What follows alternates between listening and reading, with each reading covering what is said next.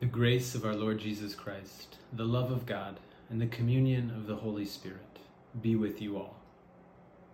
Holy Week greetings from Madison, Wisconsin, USA. Definitely not the place that I imagined I would be greeting you from a year ago today. And it's fair to say that most of us did not expect a year like the one that we've just lived through. It's a year that has thrust upon us many intense, often overwhelming emotions and experiences because of circumstances out of our own control.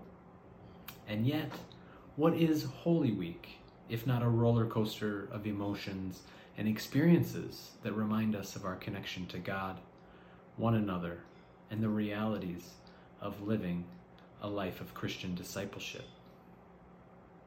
This year has brought some moments of joy and hopefulness to us, akin to the Palm Sunday shouts of Hosanna in the highest, a praying, a hoping, a dreaming of possibilities of a new beginning, a better, more just future, sooner rather than later.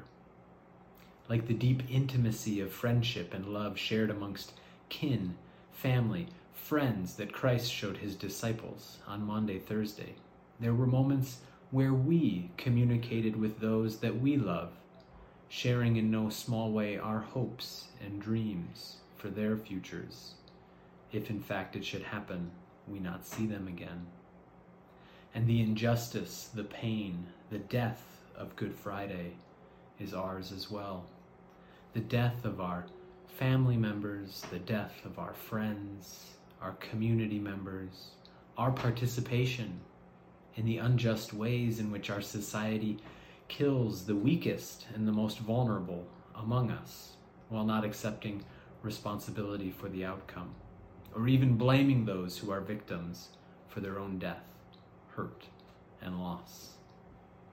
The isolation, the fear, exhaustion of Holy Saturday, feeling alone, misunderstood, not knowing who to trust, grieving without family, without a community, grieving for a future that is not how we planned, grieving our own misactions, times we could not live up to God's call in our life, and the opportunities lost because of our own fear and grief. And finally, the joy, the joy of Easter morning, the, the dumb struck without words or explanations, overwhelming and undeserved gratitude for a God whose love can always bring new life out of terrible loss, the promise of resurrection, which can remind us that no matter how hopeless and terrible a situation may be, God can find a way to bring life, hope, and love out of the very worst of what happens to us and what happens to others. I encourage you to reflect on all that you have experienced this past year and try to put some of those emotions, feelings, experiences alongside the drama that we experience in Holy Week through the scriptures. I pray that you are reminded that we are all reminded that Christ is with us no matter what we are going through.